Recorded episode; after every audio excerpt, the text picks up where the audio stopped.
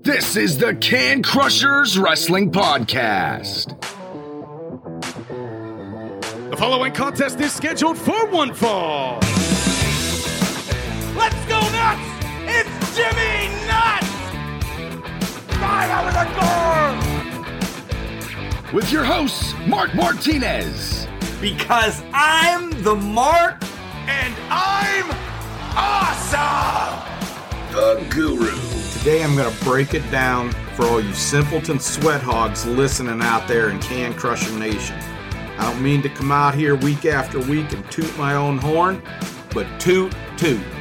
and the English Professor. It is I, the English professor from the County of Kings, speaking the English of the Queen. Hey, this is former WWE superstar Duke, the dumpster Droese, and you are listening to the Can Crushers Podcast. Welcome back to another Can Crusher Spotlight. My name is Mark Martinez. Some people around here call me Z Mark. Yep, my mom named me correctly. I'm a mark for wrestling and I love sitting down and talking to professional wrestlers. Guys, I hope you had a wonderful Christmas. And this next spotlight has been in the hopper for a little bit, but we wanted to do it as a year end. 2020 has been a big pile of shit. But let me tell you, the oh, how can I say it? The passion, the push, the drive, the perseverance that our guest today has uh, to battle her demons and everything is a great year to end 2020. A great way to end the year 2020. Let me stumble upon that. And just let it all hang out. I'm speaking none other of the vivacious, vicious Vicky. Some people know her by Triple V. I don't think anybody knows her by Triple V. Maybe she goes by that. I should ask her that. But yeah, there might be a copyright or something there. But guys, to hear this story about Vicky and how she's battled from, let's just put it out there, her deathbed uh, and her addictions and everything is a great way to end 2020 and bounce into 2021 fresh, humble, happy, and taking every day as it comes. Man, this is this is going to be great. I can't wait to get into the story and we'll touch on it on the other side once we're done with the interview. Holy moly. But we have to do one thing first. We got to take care of our homeboy. Al Snow in Collar and Elbow. Guys, you know it. You've been listening to, I don't know, two years now. Hats, hoodies, tees. You know, you heard the English professor. He got some new merch. My new merch came. I am so excited for everything Collar and Elbow is doing. And uh, I didn't get my pair of sweatpants. So I, I have to kind of throw my wife under the bus for that one. But I'm going to order a pair right now after this interview. Guys, use our promo code can crushers all one word capital c and can capital c and crushers and you'll save yourself 10% off your entire order after we hear al we'll be back with vicky to hear her ro- re- redemption story man it's like i'm drinking already Wrestling. A love and a passion we all share. I've started a wrestling brand. The wrestling brand. A brand founded on the aspects of wrestling.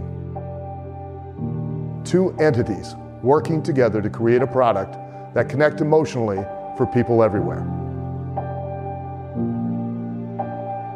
Collar and Elbow is the brand. Passion and love for wrestling is the drive. I am Al Snow, and this is Collar and Elbow, the wrestling brand.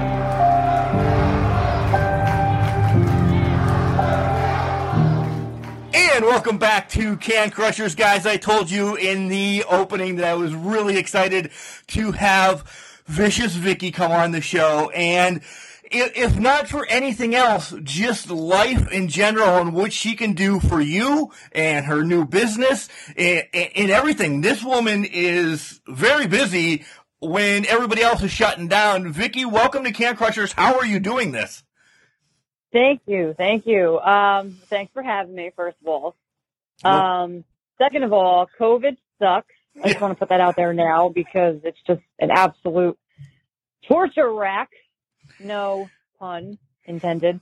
Um, but yeah, man, I'm I'm uh, I'm hanging out right now. I'm doing the best I can with what I got. You know. Right, right. Uh, so we're gonna jump right into this, and it's gonna be probably a shit show because that's how our spotlights go, and our fans know that because they've come accustomed to me and John just throwing stuff against the wall, and you guys bailing us out. Oh, great. Okay, sounds like my kind of time. Good, good. So it in 2019, you legit were taking the world by storm. You you had a WWE tryout. You were all over the place. And then, as we said, COVID just drains the hell out of us. So let's start with 2019, and we'll do a little bit of rewind with some questions. But WWE tryout in your a year and a half into the business. Can we talk about that right off the bat? Yeah. So I mean, I wasn't even a year and a half in. I, when I got the call, it was like I was like ten months in, and by the time that the tryout happened, I was like a year. So I was like, wow. I'm like, okay. Um, like I thought it was a joke. I remember I was at work and I got the email, and I, you know, you get like when you're subscribed to the network, you get like you know WWE network emails and the so stock much email. Junk. Yeah. Yeah, and I just saw WWE and I just overlooked it. But then like a couple hours later, it was literally like two hours later, I, I was like in my head going, wait, WWE recruit. I was like, wait a minute, hold on, wait, wait, wait, wait, wait. I was like, what? So then I went back in the emails and it was like, you've been invited to the December tryout. And I was like, I was at work. I literally went, what? Like real loud. Everyone was like, what? What? And I'm like, I'm going to WWE. Like, I like reacted like a kid. Like I was like, holy crap. So basically, you know, that was in itself like just to be like so early in the business and to get like an email like that. Like granted, like I applied online and sent my stuff in and whatnot, like we all do, you know what I mean? But just, you know, to have been on the central radar with that little time in, um, you know, I did NXT extra work in Florida and when I was eight months in. So I was kind of, you know, I guess put out there, you know, already. But when I went there, man, it was, it was something that I will never forget. Obviously, you know, it was something that I definitely like. I wrote down notes. I, you know, to be like locked up with William Regal and and all these different things that I did and learned and, and retained nonetheless. Um, it was a four day tryout. You know, the first day was just, uh, you know, checking in and vitals and all that stuff, physical and everything. And then it was three days of waking up at six in the morning, going to the PC at, you know, like seven thirty, eight o'clock and doing like a hundred squats, all these different things that they had us do warm up before we even started. Um, there was like six rings, like it was just intense, but I prepared myself because I knew a few guys um, and girls in the business who had had tryouts, and I had asked them like, "Hey, like, what am I in for?" Because everyone was like, even my trainer at the time was like, "Your cardio's got to be on point." So I just busted my ass in the gym and did cardio every day, like just to get used to being like blown to bits, basically. Um, and I hung, I hung, man. You know, I was very proud of myself. I people, some people were stopping, and puking, and it was just an I hung. I, I did, and I um, I was lucky number one. I don't know if they went by our last names, but I was number one. I had to wear number one wristband, and I had to go first for everything. Oh. And the first, it was it was intense. The first day that we we went there, it was promo day, and I didn't know that they were doing it based off your number. I just thought that was my number. I thought they were gonna like you know lottery it, and it was promo day. So they made us get in our gear and everything, and they were like, "All right, everyone, we're doing promos today." Blah blah blah blah blah. Ten minutes later, all right, Victoria Andriola, and I'm like, "You've got to be kidding me." of course. I'm like, "There's 42 people here, and I'm going first. You've got to be kidding me!" But I I did it, and you know, unfortunately, um, Vicious Vicky, Vivacious Vicious Vicky was not fully born at that point. I was um, a valet of my then boyfriend, uh, Nikos Rikos, and you know, I was just starting to find myself. I was just starting to get away from valet Vicky. You know what I mean? Right. So I, you know, I knew what I was doing, but I was still so new and fresh, and I didn't have my character yet. So I was a little nervous, you know, whatever. I didn't really. I remember walking down like the think the, the last day we had like tryout matches for those who were wrestlers. Obviously, the athletes didn't do that.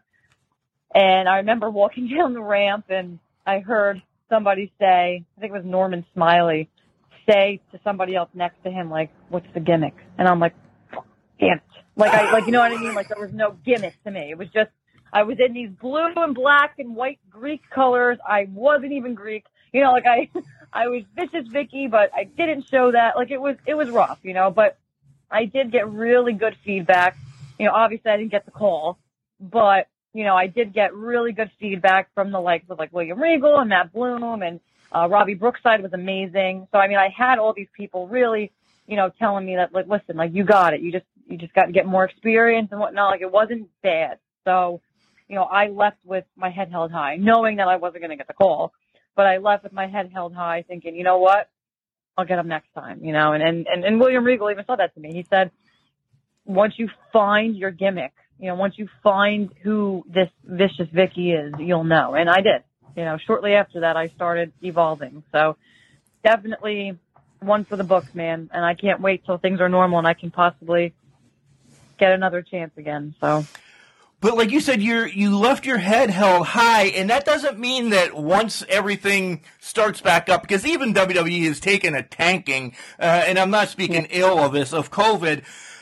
Next week, everything opens back up. You're in their hopper because you said you did some stuff with NXT and everything. They could call you and say, "All right, you're not going to be Vicious Vicky. You're going to be Torrible Terry." or you know whatever. Yeah. You know you have to change your name. Um, so you're on their radar at least. Oh yeah, and when we left the the last day, the one of the guys there even said to us, he was like, "Listen," he goes, "You guys are, you know, if you you're in this system now, you're on our radar." You know, he said, "Don't be discouraged if you don't get a call." And that's when like Damian Priest, will you stop? My dog's like a psychopath. She's Good. biting me. Good, because um, I just got a 10 week old dog right now, and he's running around the house like he just discovered our house is a circle. So he's having track practice tonight. So I'm sorry about that. Yeah, my, my, mine's having chewing practice. She's acting like a psychopath because I'm not paying attention to her.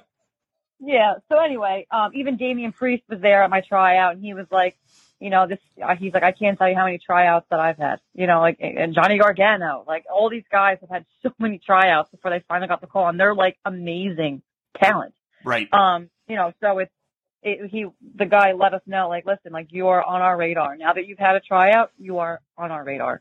Doesn't matter if you, you know, feel discouraged that you don't get a call right away. You're in our system. You're on the radar. So that's why I, I try to post.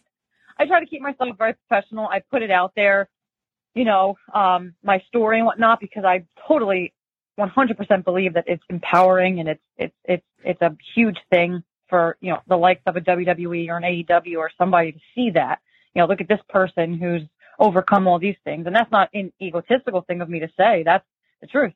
You know, I'm, I'm proud of myself for everything I did. So, you know, with that being said, like that's why I try to carry myself also as a professional. You know, like I, I, I don't post anything like other than you know, maybe like some selfies and maybe some wrestling stuff, some clips. You know, I make a lot of my own videos of my own, like, you know, like a compilation of myself. Like I, I do a lot of things behind the scenes for myself. You know, like I don't really, you know, I did one promo with like GoPro Wrestling because I know the guys over there really well and, and whatnot. But for the most part, I do everything on my own. Like I literally am an independent wrestler. Like I really, you know, with my music, like, you know, like I just do everything on my own. So, but I, I try to keep an image of, you know, professionalism at all times. So, you know, because I know they're watching, you know, whether, whether anyone would believe they are or aren't, I know that they are. You know, I'm friends with some people, um, you know, that are in like producers and stuff like that. So I just try to keep, you know, everything to a T for sure. You are a walking media, um, trailer or whatever. And recently I found out and I wasn't going to come with this this early, but you've already you've already gave me a softball. You have no idea what Twitch is. You you no clue what Twitch is. Not a clue in the world. I, I mean, I know what it is because quick thing. I have this like obsession with Resident Evil video games, and this is going to sound really weird. Don't judge me, but once in a while, like the gameplay is so good of all those games, especially the like older ones like the gameplay and the storylines are so amazing that like I've actually gone on Twitch to watch somebody play the video game with the cutscenes and everything. Like I, I used to watch my sister playing growing up and then I fell in love with it. So it's like, if I'm not playing it, I'll watch someone play. It's so weird. So I know that like it's a game. I thought, I thought it was strictly like a gaming thing. If I needed a cheat, how to figure out something in a game, I would go to Twitch. Like I, I never knew that there was like more levels to it until like I saw like some WWE people and I'm like, kind of overlooked what they were posting. I would just see, oh, live on Twitch. And I'm like, yeah, keep going. But I think Lita did something with Twitch or something else. And I was like, ah, I'll watch this because I'm a huge Lita fan, but we'll get into that. We'll get So- into yeah. Yeah. So I mean, yeah, I, I, for the most part, I have no, I- no idea what the hell I'm doing with that. I made a joke. It was a joke. I was like the other day, I was like, I don't know what Twitch is other than like something I do in my sleep. Like I don't, I don't know what it is, but I'm willing to learn. So well, anytime you need help, we're here to help you. We can send you some. Uh, okay, you help me get fit, I'll help you with Twitch. Deal? perfect. Perfect. so you also mentioned NXT. Um, did I see you in the Congo line one time? Yes. Um, I think I did that twice. Um, I think. I'm not 100% sure. Um, but yeah, that was, that was really fun. So that was cool to be out there. I remember when I went out there, I was like, it was a, it was a main event taping, but it was a Monday Night Raw. Right. And I, I remember walking out in that arena and I'm just like, wow. Like I, like I just felt something, you know, and I walked back and I was like, I want more of that shit. I said that as I was walking past all these people. I didn't give a, I didn't give a shit. I was like, damn, I want more of that. Like just that adrenaline of just being not a, like a stupid whatever. Like I was dressed as, I don't even know what I was dressed as, but but I when I walked, like just walking out there like that, I was like, wow, I that I need to be here. Like this is where I need to be. So I got I got to get there. Besides the PC, was that the, the biggest rush you've had in your life? Wrestling wise?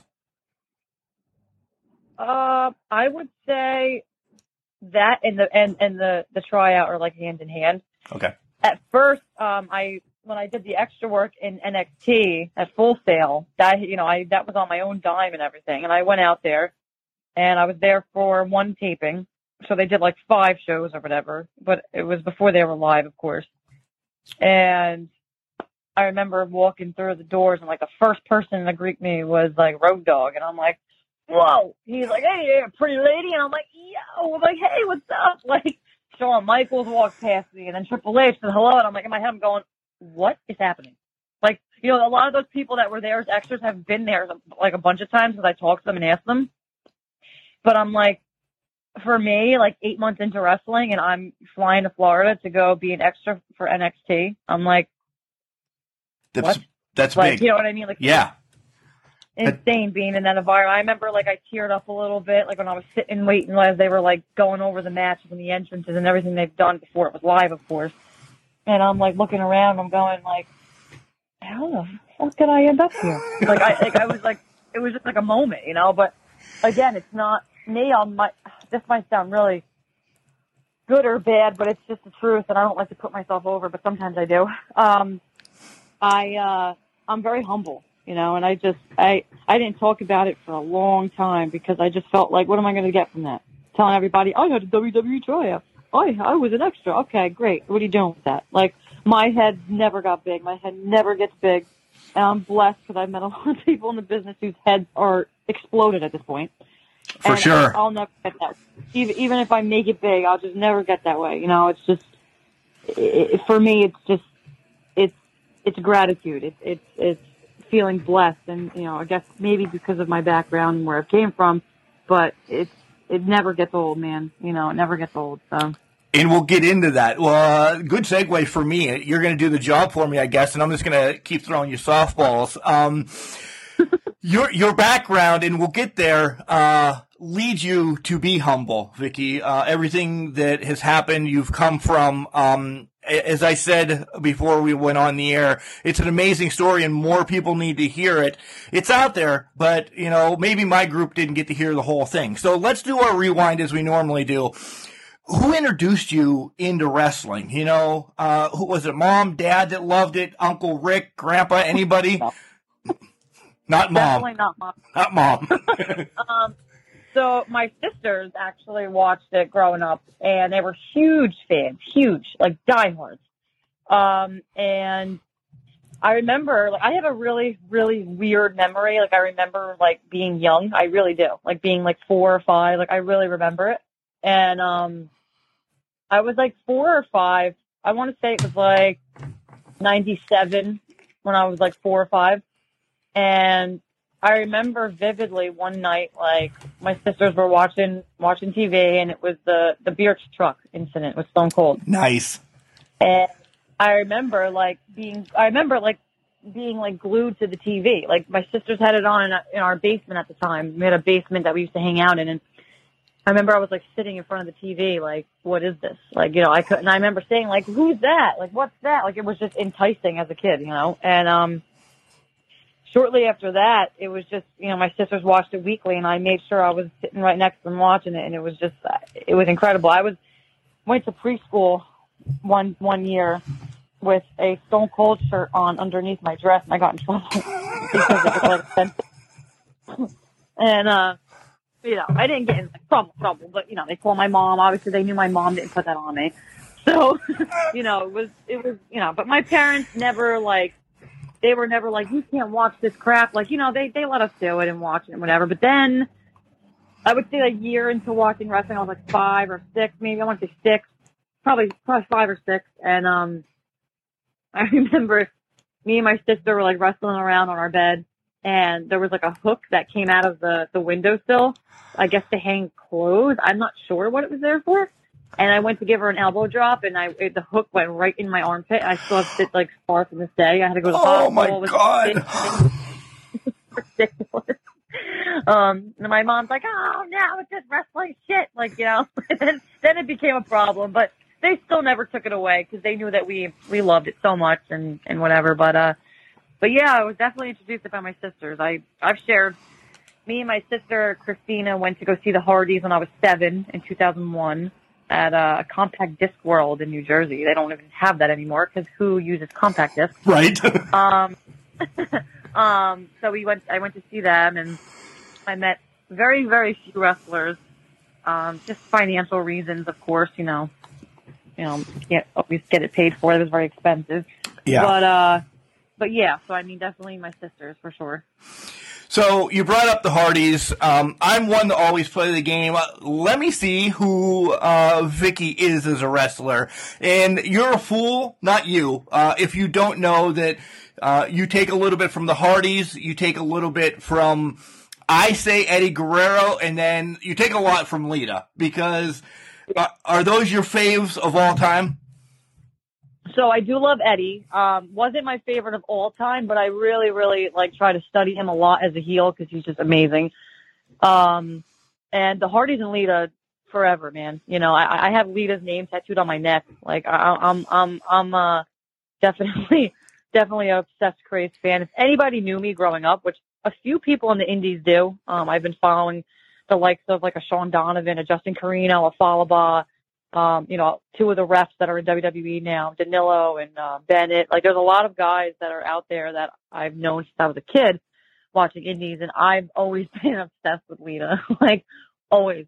Um, so for me, like, I try to incorporate my own thing, but I try, like, you know, like I'll do Matt Hardy side effect, or you know, like I originally was doing the uh, inverted DDT as opposed to Lita's inverted twist of fate you know, um, the way that I kind of carry myself and do the hair flip is very heel Lita. Um, you know, I can't be babyface Lita because I can't go backwards yet. Someday, but Someday. Okay. Yeah, but you know, other than that, you know, like the red hair, like I, the tattoos, like I try to, you know, take from her because again, I, she's my idol. I love her to death, and I just, I think she's literally one of the best. Her and Trish are the, the best to ever do it. Um, and yeah, so I mean, and then Eddie Guerrero with the frog splash that I'm, you know, still, I don't know about a five star, maybe a three. Um, Three and a you know, so I mean, it's, yeah, so it's, uh, it, it's definitely, definitely my inspirations. I have a whole collection on my wall. I'm looking at them right now. I have one little shelf with Lita and Trish from the Evolution and their little DVD, Lita's book, Lita's like little hand things. The Hardys when they were Brood. I have those figures. I have Team Extreme. Then on another shelf, I have all Jeff and Matt Hardy, and then on another shelf, I have all Lita. So I uh, safe to say that I'm uh, yeah, a Team Extreme Mark for sure. Aren't we all, Mark? though? aren't we all? Hundred percent. Yep. So you have a great story about one your first event sitting up in a nosebleed. I want you to tell that, and then when you actually got to meet Lita for the first time. Um, I- am making you tell the Lita story just so I could rip on you a little bit because I know a little bit about you and I want to, I, I want to say something, uh, nicely, but just to get some more out of you. So give us those stories Okay. re- real quick, uh, about your first event and what you did at this first event. Okay, so yeah, I was. It was a Raw, I believe, and this was like 2003 or maybe four. I'm not sure. Maybe like 2003. But. I think it was when she just came back from her neck injury. It was shortly after that, and uh and I was sitting like I'm not joking. Like there was like four seats behind me, and that was it. Like that was the end of it. And I remember she was a tag match, probably with Trish. I'm not sure when they were doing their thing, but I remember she was on the apron and I was real quiet for a minute. Like it was like, you know, like you go to a live show, like it gets quiet for a little bit. Not long, but it's like quiet. So I looked at my sister and I went, screw it. I went, I love you, Lita. And she turned around and did the thing, did the, did the, did the guns. And I'm like, oh my God. like, I was like, I'm up here. like, I was like, holy crap. And in my head, it could have been like someone in the front row could have said something but she didn't look in the front. She like knew it came from us, and she like did the thing, and I was like, I'm done. That's it. So, my that my life is over. Um, Yeah, I was like, well, that was great. I went home, I slept real good that night. You know, it was it was amazing. Um, yeah, and then I met her. It took years to meet her. Um, I met her for the first time at a PWS, which used to be WrestlePro, um, in 2013, and uh, a couple of the guys, like I said, that I've known for most of my life. Uh, they uh, were like, uh, Vicky, Lita's going to be here. You might want to come. And I'm like, you bet your bottom dollar I'll be there. So, um, yeah, I met her and it was, it was awkward.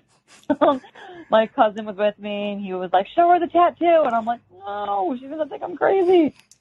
Um, but, you know, she was really super sweet and nice. And I got my picture with her. The pictures came out awful because my cousin cannot take a proper picture.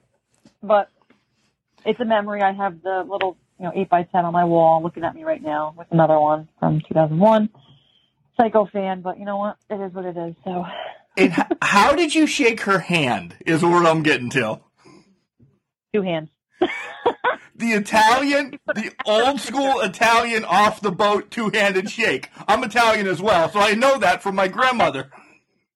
I literally went up to her and I was like, I took one hand and I, I have a picture of it. I cupped her hand with both my hands and I said, you are an amazing person. You're inspiration to me. I love you. I said, and thank you so much for everything you've done because you inspired me to chase my dream. And she was like, oh, honey, that's so nice. Of course. I'm like, oh my God.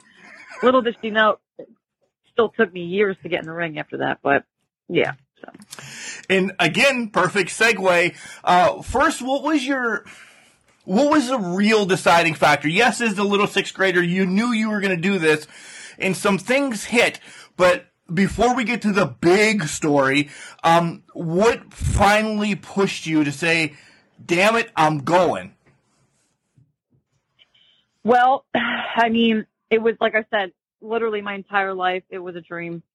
Um, no questions asked. It was. I always share this because it's so funny, and I, I just love saying it. Literally from preschool to high school. What do you want to be when you grow up? What is your dream job? What do you want as a career? Pro wrestler, pro wrestler, pro wrestler, pro wrestler, pro wrestler. Every single year. And as I got older in high school, people were laughing at me, and I was, I was a little. I had attitude on me then, but I'm like, what are you laughing at? I'm like, what? I can't be a wrestler? I was like, look at all the hottest. There's like there's hot women who are w, in the WWE. You're gonna tell me I can't do it? And they shut up. Like, you know what I mean? And I actually made a bet with somebody in sixth grade that I'm friends with to this day still, and I told him I was going to be signed to the WWE. And when I actually had the tryout, I texted him and I was like, dude, he goes, no effing way.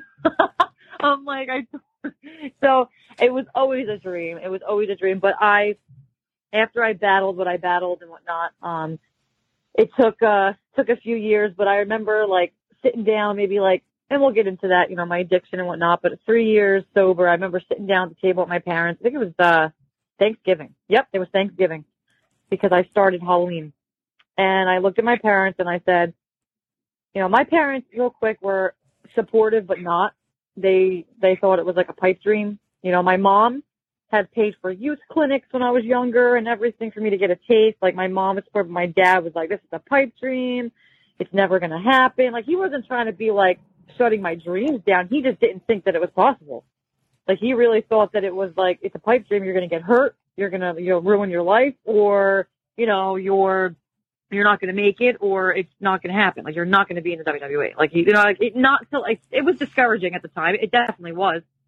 But as I got older, I realized he wasn't trying to discourage me. He just was trying to look out for me, you know. But I took it as, for years, I took that as, I'm never going to do this, and it led to a lot of destruction in my life. But anyway, um, that no, that's actually where we're going. Um, be- before the destruction, do you think Dad wanted you to have something in the hopper? Because, come on, let's face it. Um, Edge made a remarkable comeback. Daniel Bryan made a remarkable comeback. There's people that haven't from one quick move. Did he? He wanted you to have you know, be a pharmacist or an RN or, you know, whatever, uh, work at Walmart. He wanted you to have something in the hopper, um, in case that happened, right?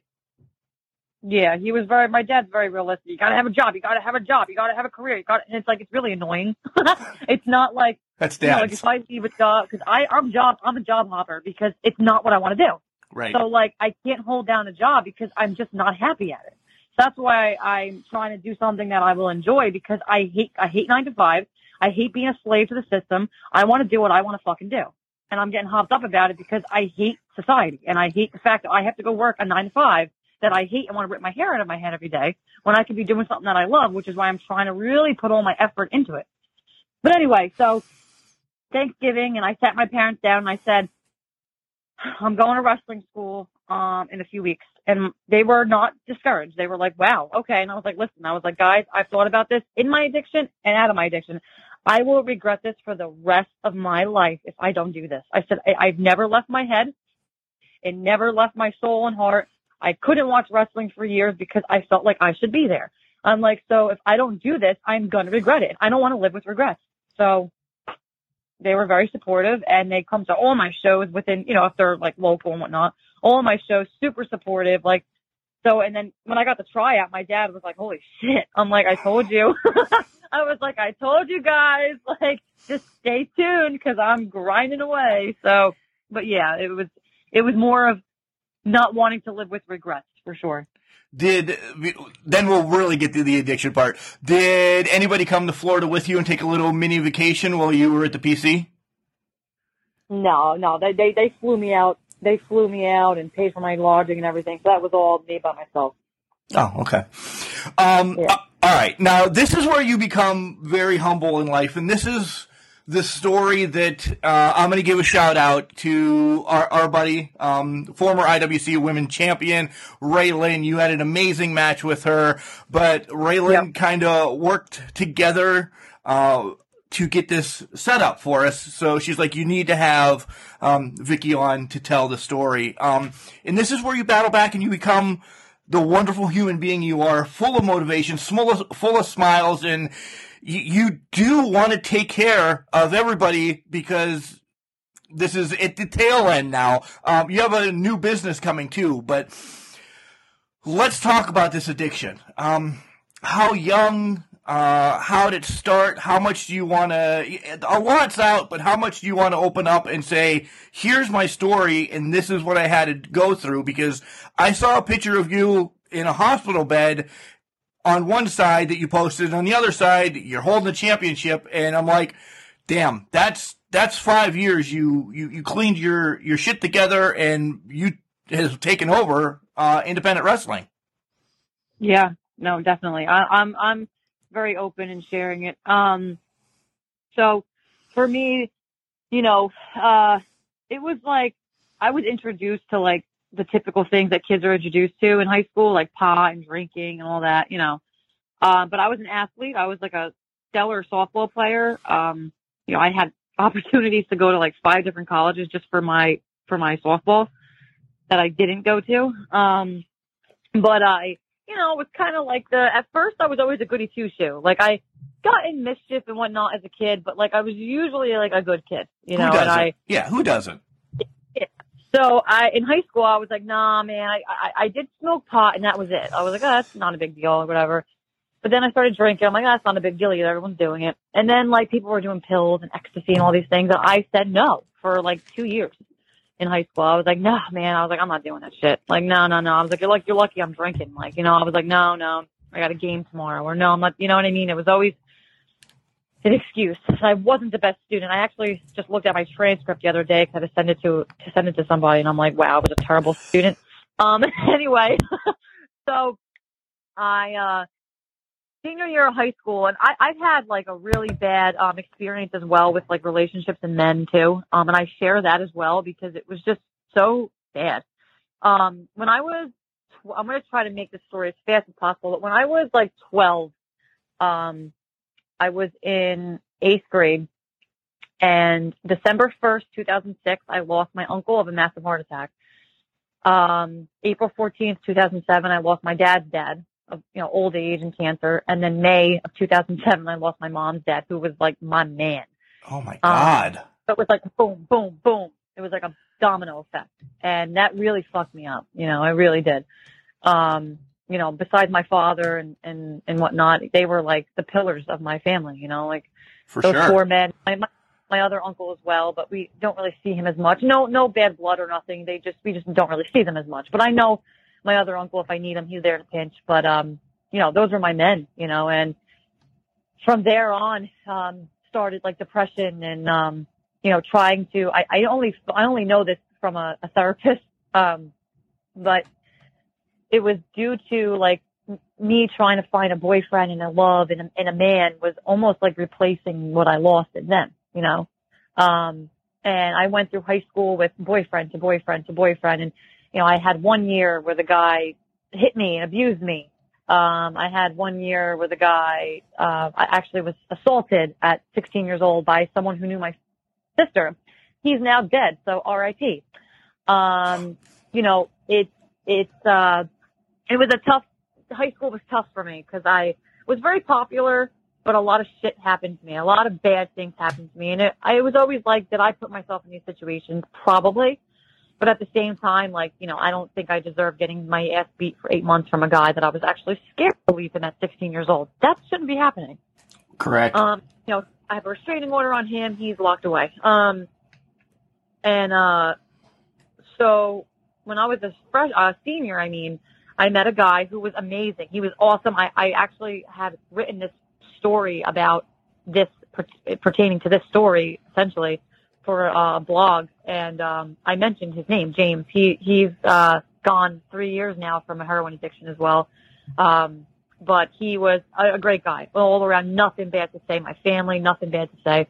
But um when I was with him for about three years we were we started using. That's when pills really ramped up and people were doctor shopping, if you know what I'm saying. Like it was bad where I lived, and uh, you know, it, it, the pills turned to heroin, and the heroin turned to cocaine, and then the cocaine. It just was a domino effect for me, and I um, didn't realize what addiction really was. You know, I, my grandfather was an alcoholic who was completely recovered when he passed for years. So I knew addiction ran in my family, but I was so naive to it that I didn't know that that's what I was playing with. I thought I was just getting high and having a good time until one day I realized, why do I feel sick right now? And I'm like, holy shit, I'm withdrawing. Like, you know, I, I was like, okay, now I'm physically addicted. Couldn't stop, man. Um, just couldn't. I tried. I just couldn't do it on my own. And it just really spiraled. I would say for like four years ish, I was just all screwed up. Um, no one really knew because I never got to a point where I was like, I was out of control, but not like out of control you know what I'm saying? Like it wasn't like some people would be like, "Are you sick? Like, are you okay?" Like I never looked, like I never lost like all this weight or anything. You know what I mean? I never. you were hidden. Like, you were hidden, and I, I hate to use this word, but it just popped in my head, and if I don't get it out, that's the way. You were hidden junkie, right? that, and I was a functioning addict for sure. Yep. Okay. Um, absolutely. So when I graduated high school, I was still with the guy, and you know, eventually, a few, like maybe two years later, my parents relocated Um, and I moved with them. Well, they were just went from North Jersey to South. That was it. And, um, you know, when I moved, I was like, shit, how am I getting my stuff now? like, you know, and then I found a way. I, there's a will, there's a way when you're an addict, you know, you figure it out. Um, I've done some terrible things to my family, like stealing stuff and selling stuff and terrible, terrible things that they've forgiven me for, thank God. But, uh, just awful, awful. Um, and, uh, you know, it, it was, it was rough, you know, and once I, once I finally got to a point, uh, I went to rehab and, uh, you know, always falling in love and finding love and trying to find, fill a void. I was always trying to fill some sort of void with men. I don't know what it was.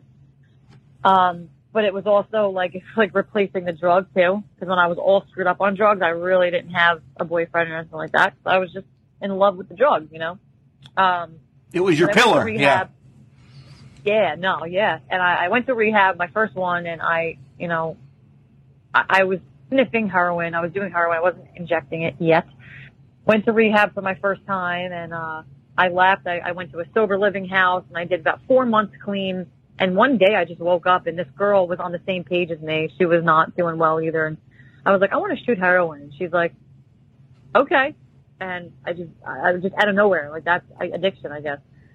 And I, you know, got the stuff. I was living near Atlantic City. I was in Ventnor City, which is outside of AC. So I walked into Browns Park. There's all drug dealers by myself. A little, little girl, like I was like 22 or whatever, like walking in, walking down this park and just get, like, it was crazy, dude. Um, can't believe the things that I've done. And, and I started shooting heroin. It was bad. I overdosed.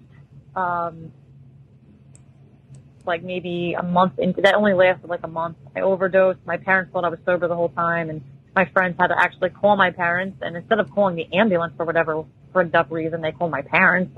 Like I could have died. Like, you know, like uh, they just left me like in the bathroom freaking out. Like it was not because they didn't care. They just don't, when you're an addict, like you just don't know what to do. Me, if I'm all screwed up and my friend's face down, I'm calling. I don't give a shit how much drugs I have on me.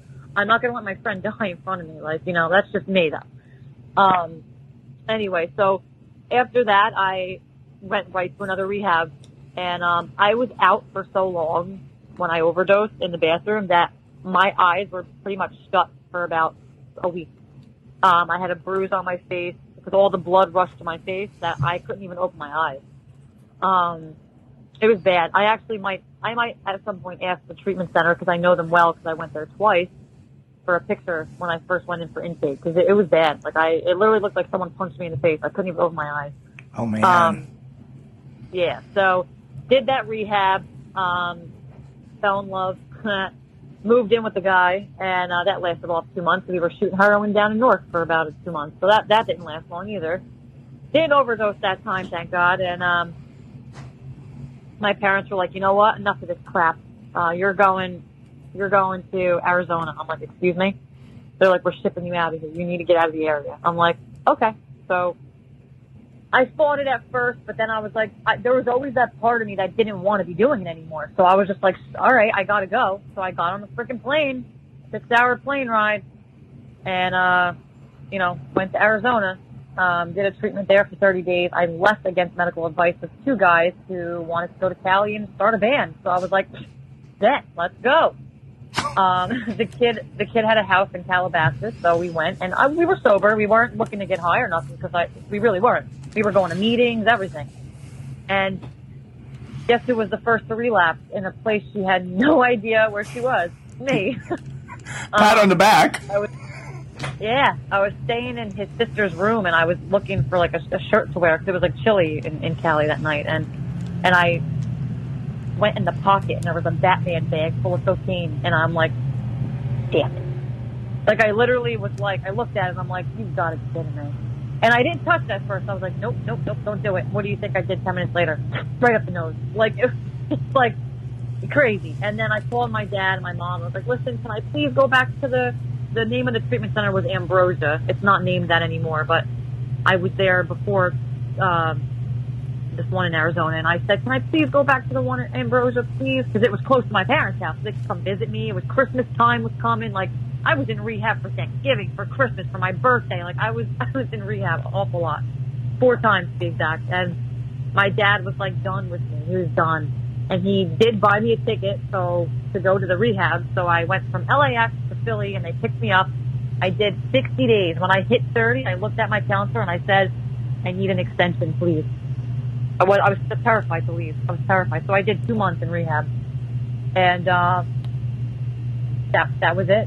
You know that that was the, the icing on the cake. That was uh, you know having my family behind me. And they they ended up coming to visit me, and they saw that me wanting to extend obviously showed that I wanted to get sober. So I went to uh, I lived in PA for three years after that. I lived in a sober living house and everything. Who was uh, acceptance house in Levittown, PA. I owe a lot to.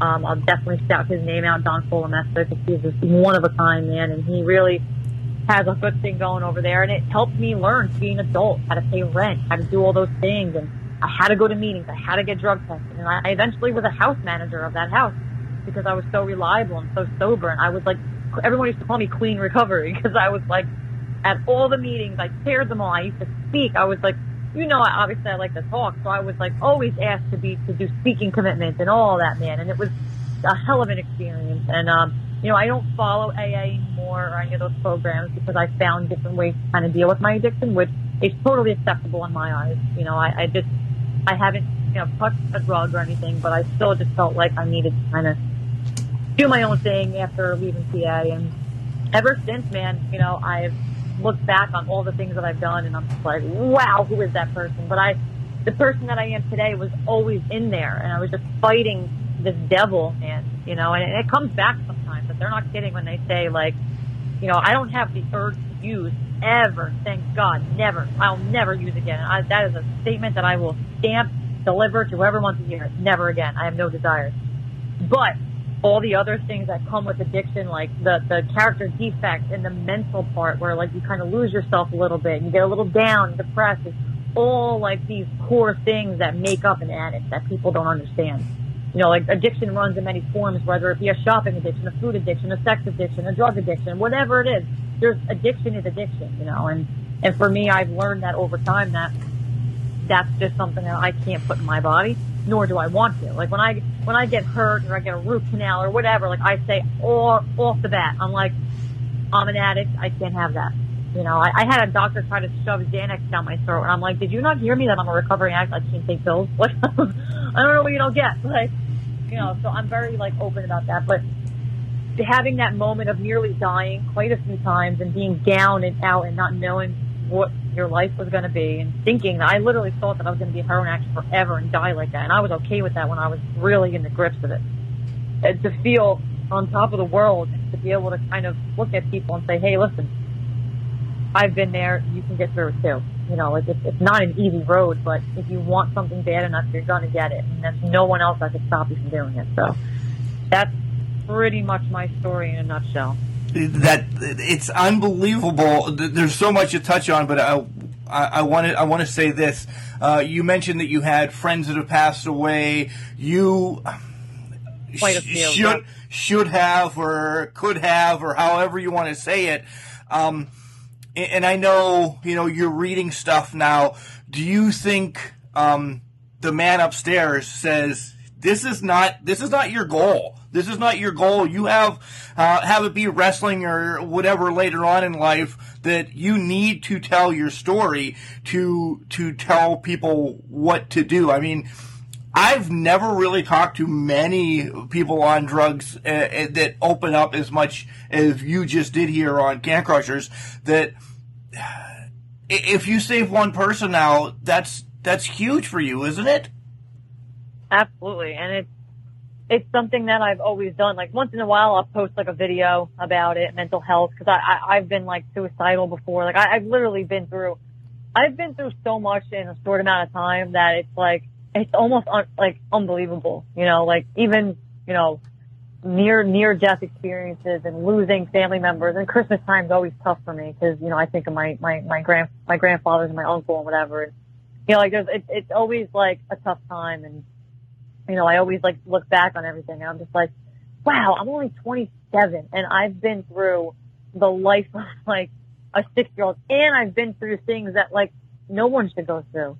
You know, like it- it's not even like, and that's why I've always said like, I, I got to do something with this. I'm not to let this ruin me. I'm not to let this like hold me back. And I've, I've had, you know, one of my, my, not my most recent ex, my, my most recent ex-boyfriend, Nikos Ricos, we're very good friends still and everything. So, but my ex before him, I was engaged to and he, you know, I, I'm sure he'll never see this. And if he does, then he's breaking the law because there's a restraining order. But, um, he really, man, like, I've been bullied and stuff in high school, like, you know, called a slut and all those cliche things you call somebody, like, for no reason. Um, you know, but I was also popular as well. So it was like a, it was like a, it was like weird. It was very contradicting, uh, in high school. It was very, very traumatizing for a 15, 16, 17 year old. Um, and I literally like, he went so far to like bash me and try to ruin my wrestling career. Um, not that long ago, and uh, it, it, was really traumatizing time. You know, it, it got really messy and, and dirty, and I had to like literally file a restraining order and, and take them, try to take him to court. But because it was such a misdemeanor kind of thing, they they kind of threw it out. But um, you know, just being harassed. I was harassed kid, harassed in my older years. You know, like all these different things. Like I've just been through. I'm like, what? When? What is? When is it going to give? You know, and that's where I try to just like bite the bullet and remember everything that I've been through, and that I'm still here, still kicking. And like, if someone hears what I've been through, they're like, oh wow. Not to ever take away from anyone else's life and what they're going through, but someone to hear my story and be like, oh shit, I don't really have it that bad. Or they could be like, shit, I relate to that. I could do it too. Like there's, there's, and I had so many fans and people. I can't reach, I can't talk to everybody, of course, but I've had so many people reach out to me, like, you know, asking for advice, whether it be addiction, mental health, and, and those people I definitely try to get back to because it's, you know, they might be scared to, to open up. I actually had a guy comment on my photo that I put up for my five year anniversary and he said something very negative that I was like, wow. He was like, yeah, it's all bullshit. You're just a girl who's trying to well, gloat or something. And I'm like, look at this guy. And you know how I took that? I, I messaged him back and I said, listen, man, it's not BS. You know, you can do it too. And I really hope that you, you know, cause he said he's been sober for two years and nobody cares. And I said, I care. And I responded really like politely and he didn't even respond to that. Cause it's like, how, how, are you going to get, cause I know as an addict someone who struggles, he's just mad because he feels like maybe he didn't amount to what he wants to in life. Yeah, he's sober, but these people need to realize whether it's a sobriety thing or a mental health thing that you're, that you're, you know, you have at bay, be proud of that because you don't know, like, first of all, life is too short in general. And that's why I'm really trying to nail everything that I want in life, whether it be, you know, a long-term commitment with somebody, whether it be wrestling being my life, whether it be having my dog or my family being safe and sound, you know, do, launching a business for personal training, whatever it is that I'm doing. Like, I, I just feel like life is so short, you know, and like, w- why waste time? You know, if you, if you love, if you, you trust, if you believe in everything that you're doing in life, like you're going to make the most of it. And that's the kind of person I've been since I was a kid. Like my parents always say, like my grandmother always says it, she's the light in this family. She's going to be something. Like I'm not mediocre and I've never been. Like I've been telling my parents since I was a kid, like I'm going to be famous one day or I'm going to do something big one day or I'm going to be somebody big one day. Like that's just my personality and that's just the kind of like heart that I have. My heart is so big and that's why like, you know, when bad things happen, it hurts so bad because it's like, that's not me or the kind of life I want to live. So that's why I try to give back and try to put videos up there and try to put motivational quotes and whatnot so people can understand like you're not alone. Like look in my life today. My life today is the way that it is because I took a chance on myself to get better and actually trusted in other people to help me get there. That's the whole, the whole thing with this is there's someone else that I saw that I was like, huh, I want what they have. Followed their lead. And now here I am waiting for people to take my hand. So yeah, I know I talk a lot, but it's very powerful stuff, man it, it's very powerful. It, it's very, very much so, isn't it? It essentially you leaned on somebody to give you help, so you want to be that next pillar. We, we've used pillar a lot, and that's what I feel that you are in the wrestling world and in life as general. Um, I, I really do. So not not fast forwarding, but all right. So you you just come back, and now how do you how do you decide where you're going for training as we shift back into the wrestling part of this? Yeah, so it took about three years for me to three years of sobriety to really do it. I, I had I was about two years sober, maybe a year and a half too, and I had contacted Pat Buck for Create A Pro because I knew I knew a lot of the guys in Wrestle Pro. So I uh, contacted him. He was all you know ready for me to come and whatever, and and I something unexpected happened to me. Um, that not nothing terrible. So I don't even have to really get into it, but nothing terrible. And uh, I had to postpone it. So I was literally, literally supposed to start at uh, it was a medical thing. I uh, I literally was supposed to start uh, the next day. I went to the doctor, and she's like, told me what it was, and I'm like, shit. I'm going to wrestling school tomorrow. I, I, I can't deal with this. She goes, honey, you can't. I'm sorry. I'm like, okay, so that was a big thing. Then it got pushed back another year, and then that's when I decided, like, man, I am going to regret this forever if I don't do this. I was so hungry for it because I was sober. Like, the lights were starting to turn on. You know, the fog was clearing. That, like, that, like, I guess, like, addict brain or brain fog, whatever you want to call it, was like going away. Like, life was making sense finally. And it was just like, it was time. You know, I felt like it was time. You know, I, I make jokes to my family all the time. I'm like, shit. I'm like, if you paid for my tuition when I was 19, 17 years old, I said I would be signed by now. My mom was like, probably. Like, you know, I would have been somewhere by now. Um, I mean, I'm only 27. I'm still very agile and whatnot, so I'm not like worried about injuries, knock on wood or anything. I'm very like still, I still move.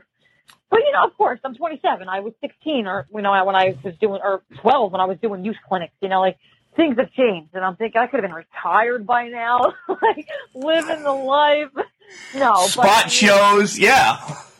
Yeah. So, but it was it was it was time, you know, and that's when I sat my family down at Thanksgiving and told them. And for whatever reason, I usually go last on Thanksgiving. It's like a tradition, and I'm the baby of the family too. So maybe that's why I don't know. But uh, I'm always we always go around the table, and I'm usually last to like say what I'm grateful for. I'm like, my sisters are amazing women. Um, they both have their own story. My one sister, as well as a recovering addict, we both shared that together, so that was tough. But she's years as well and Um, you know, we both did the whole thing, not together, but you know, we both lived that life. I was way worse than she was. Um, but uh, you know, so I, you know, my family understands addiction more now. They were very supportive of that. But you know, I uh, always say what you're grateful for on Thanksgiving, and this year I like kept it real, real short, and I was like everything. You And I looked around you kept something short? No, I'm kidding. I'm kidding. Yeah. I know. No, I did. I was like everything. You know, I, I, I just, oof. yeah. Yeah.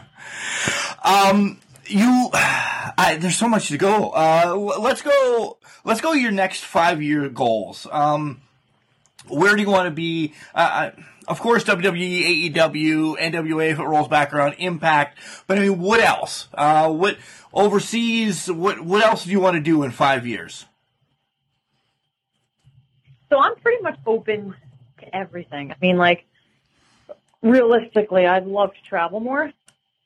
Um, 2021 is going to be huge for me. I have a few things that I'm not going to disclose yet, but nothing, uh, you know, no major, major companies, but some pretty cool things going on for me in 2021, um, January, February to come. Um, you know, so I definitely would love to be in WWE. I mean, that's, that's the end all be all creme de la creme. Like that's where you want to be. Um, but I'm totally open to AEW. I think AEW has a great product. Um, I have a lot of like people that I'm friends with that I know who have been on Dark, who have who are signed. You know, it's really cool to see the Northeast, especially, is exploding Yes. AEW right now. Uh, it just goes to show you, man. Like Northeast is full of crazy talent. It's it's insane, girls and guys for sure. Um, so you know, I definitely five years. I hope to be signed. Five years. I hope to be married. Um, five years. I hope to be in my own home, not in a studio apartment that I actually really like. By the way, I love my little studio. Um, There's nothing um, wrong with that. to- yeah, I hope to be on top of the world. Um, like literally, like I just really want to be able. In five years from now, I want to be able to be like, I did everything that I wanted to do, but keep going. You know, like I, I want to. I want that's what I want my goal to be is to look around me at five years and be like, I'm living my dream right now, and just be content with that. And that includes a new business. That um, how how new are we talking here? It's relatively new, right? With your personal training and everything. Yes. So um, I'm definitely a new, newly certified trainer, but I have tons of experience with fitness and whatnot. So it's not like I don't, I'm blinded going into it. Um, but, uh, yeah, I, I launched that. I'm, you know, I'm fully insured. I'm really trying to get a client base. I don't have any yet. It's very, very hard to market yourself. I'm really learning. But again, I'm doing all this on my own. I made lawn signs to put outside stores. I have flyers. I'm giving, I'm going to go hand out to stores tomorrow. Like I have all these things, all these marketing techniques I'm doing all by myself. Uh, Facebook boosting ads, Instagram, correlating little workout videos to put on my Insta. Like I'm doing all this. The website that I have, all me. Like I do everything. Um, you know, I obviously because I can't afford to hire people, but at the same time, I can actually do it. Right. You know, like I've always been very tech savvy and like creative and stuff. So that's why I have no issue doing that. And I enjoy doing stuff like that. So, you know, like I'm really trying to like hit the hit the ground running. I've been sharing it, trying to plug away to get clients, and it's tough for sure. But you know, I'm hoping that I get there sooner than later, and you know, start building a client base because I would, you know, I'm definitely open to in-person training, but I definitely, you know, know that I'm totally open to virtual as well because I can, ex- you know, expand my client base that way. So. Wixsite is your is your website. If you want to give that one out right now, and then we'll touch on your social media later. Wixsite is a great thing. I'll tell you, that's where we have our website. It's mm. easy. It's easy for uh, I'm communications major, but the other guys that help run it don't know their ass from the hole in the ground sometime, and they can make changes on it, so they're okay. Yes, it's very user friendly. Yeah, for sure. Um. So yeah, it's uh it's I, I didn't get the domain yet, so it has the Wix site dot, but it's uh, com slash dying to live. Yeah, guys. It's on my Instagram. I have a, I have a Instagram Vicious Hustle Fitness and a Facebook Vicious Hustle Fitness. So. Yeah, guys, head over there, like those. Um, ask away. She'll help. Uh, one motivation, two, you know, physical. Uh, strength and conditioning and everything. Vicky's here for you all around. Really? Yep, that's right. Absolutely. Okay, this is uh back to back. Okay, uh, what's the best advice that you got backstage or from any wrestler, and what's the best advice that you would give a youngster wanting to get into the business? So, uh, one for you, two for what you say. So I mean, basically, like it's something that if it's a like real, real lifelong dream of yours, like my suggestion is to like just go for it. You know, if it's something that maybe you're scared to talk about with your family and whatnot, you definitely, you know, it's something that's attainable and something that you definitely do. You know, you don't want to miss out on an opportunity because you think you can't do it, and if you can, like more, more so better. Like you know, you want to you want to always chase your dreams because again, you only have one life to live. And if it's something that's attainable that you can actually do that people are doing, go for it. Never let anybody stop you from living your dreams. Never. And what's the best advice that you got? Same thing, more or less? Yeah, I mean, definitely. I mean, I've always had, you know, people tell me like chase your dreams, like, you know, you're you're you're you don't want to waste away your life, you know, things like that. And I, it sticks with you, you know. It's something that and it was more so like myself, just like really telling myself that too. Like, I have this, I'm going to do it. I'm very like, I want this, I'm going to get it done, I want to do it kind of person, you know? So, yeah. Um, a couple of weird questions that we ask. Um, guilty pleasure for food. Are, are you a foodie? I mean, you're in great shape, and with the, but do you just eat anything and just work the hell out of yourself then? Yes. So as of late, I've been sticking to a like a real strict diet. Um, not too strict, but like really trying to eat like the five meals a day thing. Just the protein shake. I'm working with a trainer myself, um, just strictly for food and and like whatnot. But um, yeah, I mean it's definitely not uh easy. My first cheat day is going to be Christmas Eve, so that's a big deal. We Christmas Eve for Italians is like freaking yes, like the world world exploding. So you got to you got to be there for that. Um, do you have uh, do you have all the fishes? Most, Yes. Okay. Yep.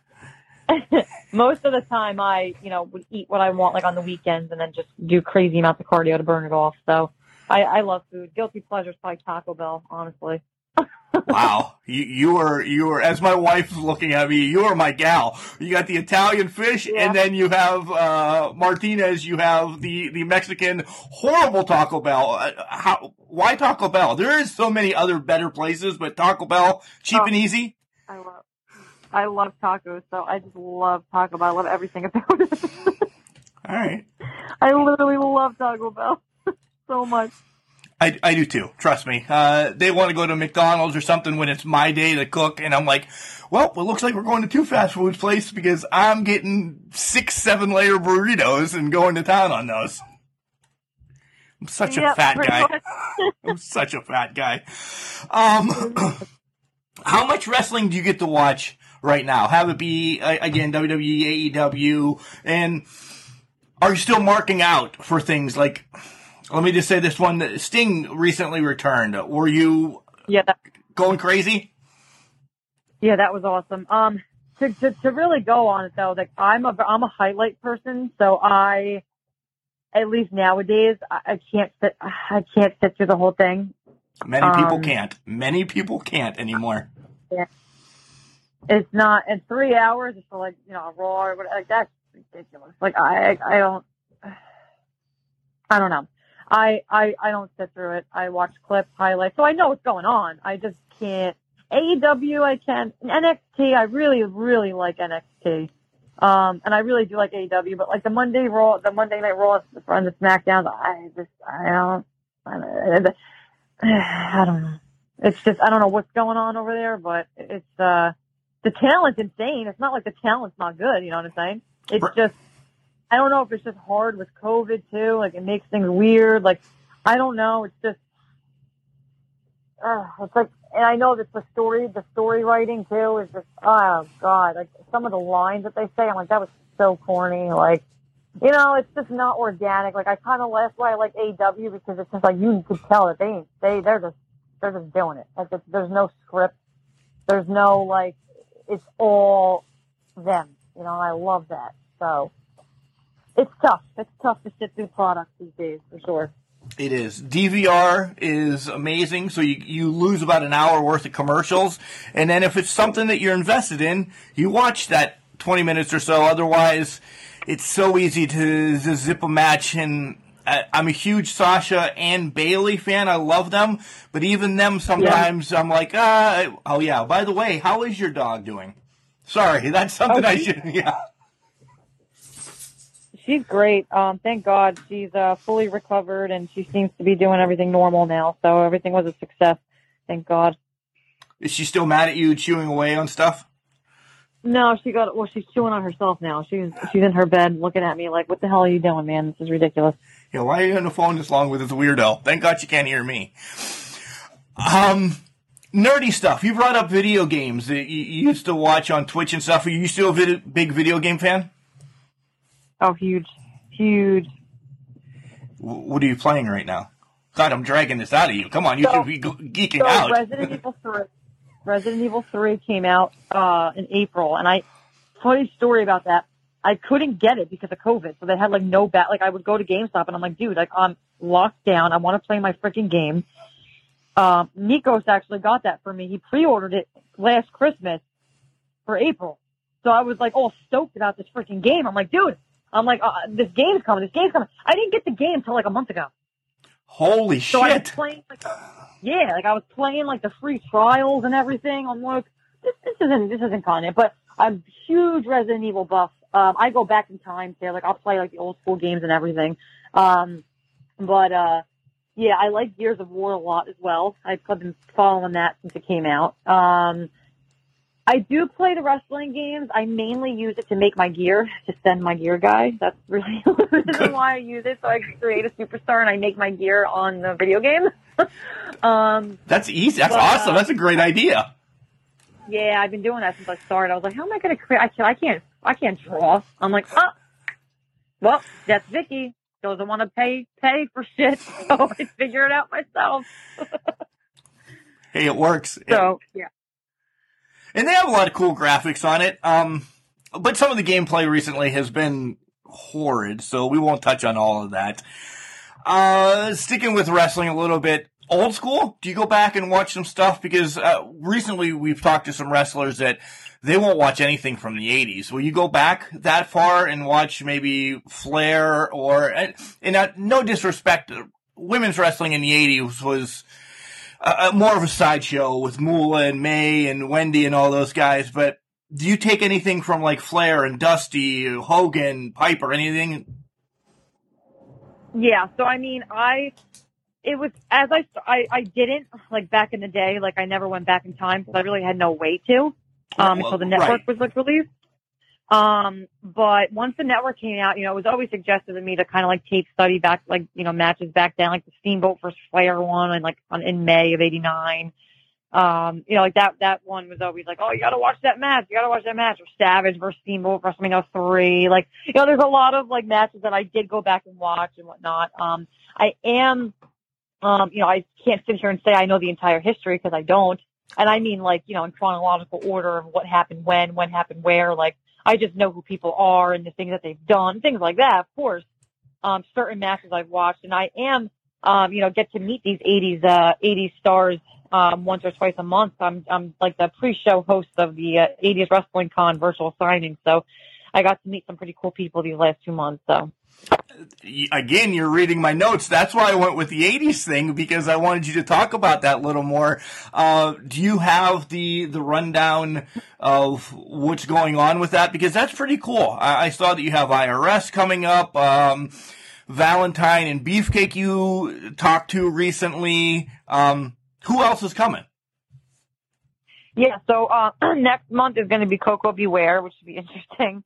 Um, so we really, really like, you know, Tommy Fierro, the guy who owns the wrestling con, he's been promoting shows like for so many freaking years. Um, he's really, really a great guy. Um, you know, and uh, he brought me in. Maybe I want to say it was November, October, maybe. Um, the first one I did was a slaughter, and uh, that was awesome. You know, like I, that was really cool to be a part of that. And just, just in general, you know, like he, he was also like, he sees something in me, this guy, Tommy, you know, and he's a really good friend of mine now. And he kind of was like, you know, like I could see you doing this. Like, why don't we do it? You have you on the pre-show. Like, I really think that you'd be good for this and, and whatnot. So I, I'm like stuck with him now. And, you know, uh, it's been pretty cool to kind of do that. We had, uh, I was Slaughter I had first, then we had Demolition. Demolition was amazing. They really are awesome. I have to say, like so far they are, they take the cake. Um, we had the Dream Team uh, last week. They were amazing. Uh, they were so funny. Koko B. Ware, Ted DiBiase's on the 11th. I'm very excited for that one. Uh, Mike Rotunda on the 25th. Uh, Ron Simmons, which I'm also excited for that. He's a great guy. Wendi, yeah, Wendi Richter would be really cool because she's you know a, a woman in wrestling, so that'd be super cool to be able to sit down with her and Bob Orton. That's that's pretty much all we have for March right now. I think we might have some ECW guys coming in. I'm not 100, percent but uh, but yeah, so that's pretty much the lineup coming up soon.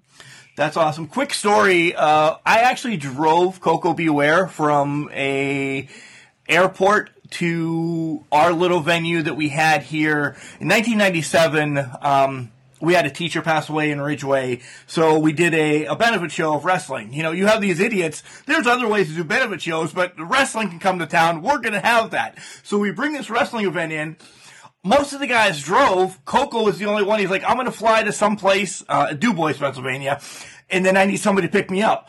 Excuse me. And then, well, all of a sudden, people are like, I got to do this, I got to do this. So they send me, and I had this 1983 uh, white Chevy Chevette that looked like it just got off of a farm. Um, they send me to get him.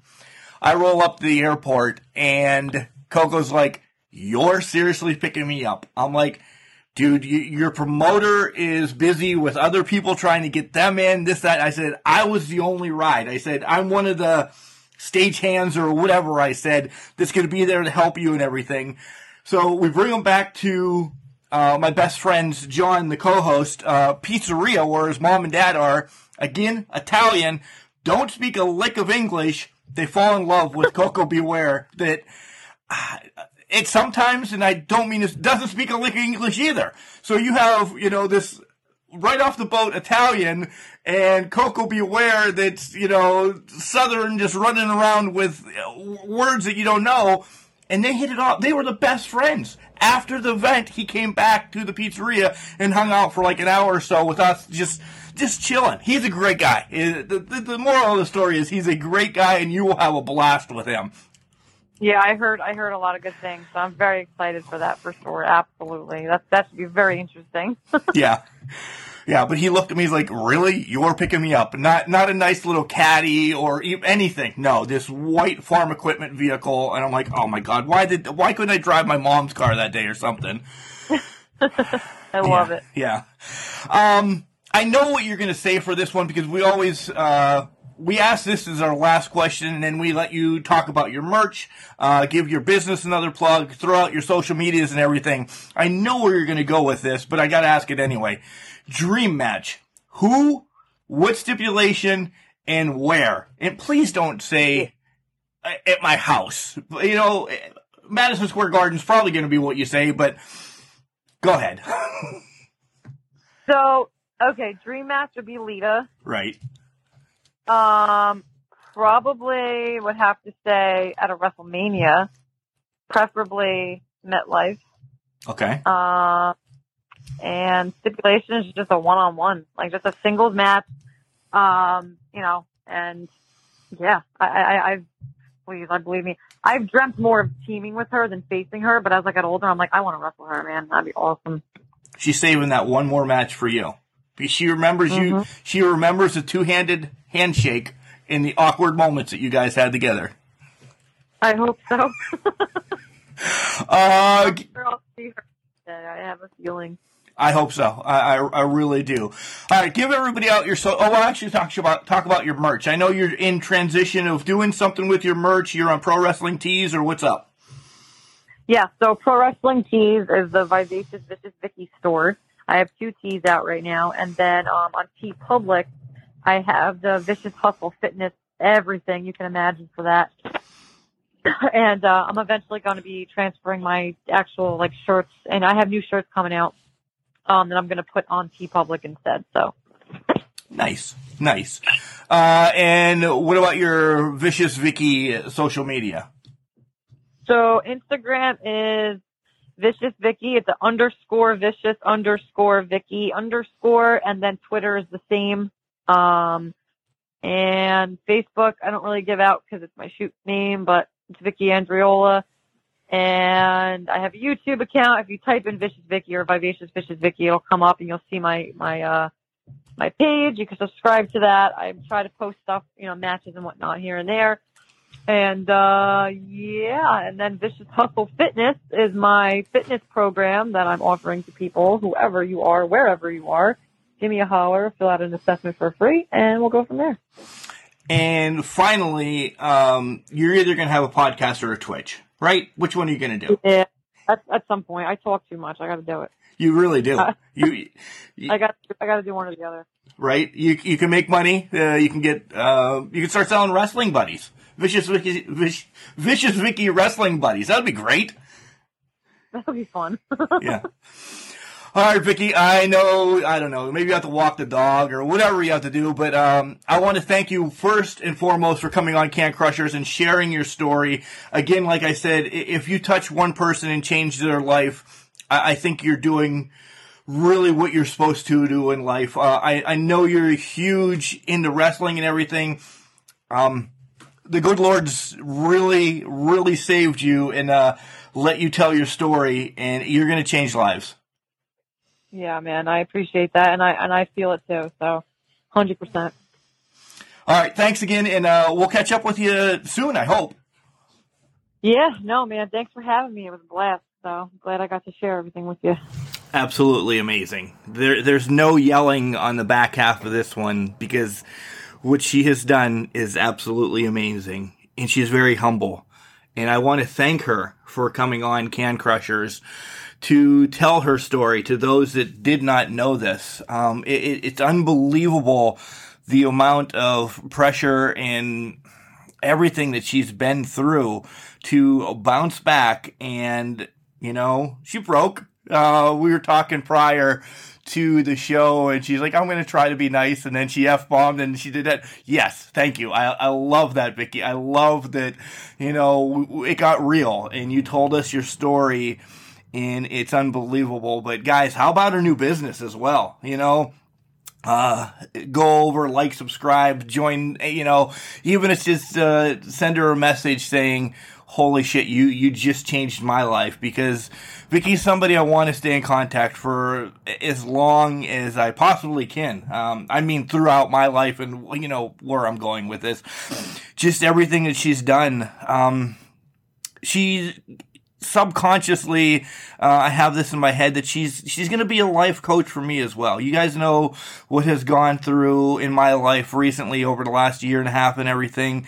Um, I think that she's somebody I can reach out to and say, "Hey, Vicky, I'm having a bad day. Can can we just chat a little bit about nothing, about everything?" And I, I think she's going to be a friend in the business. I, I really do.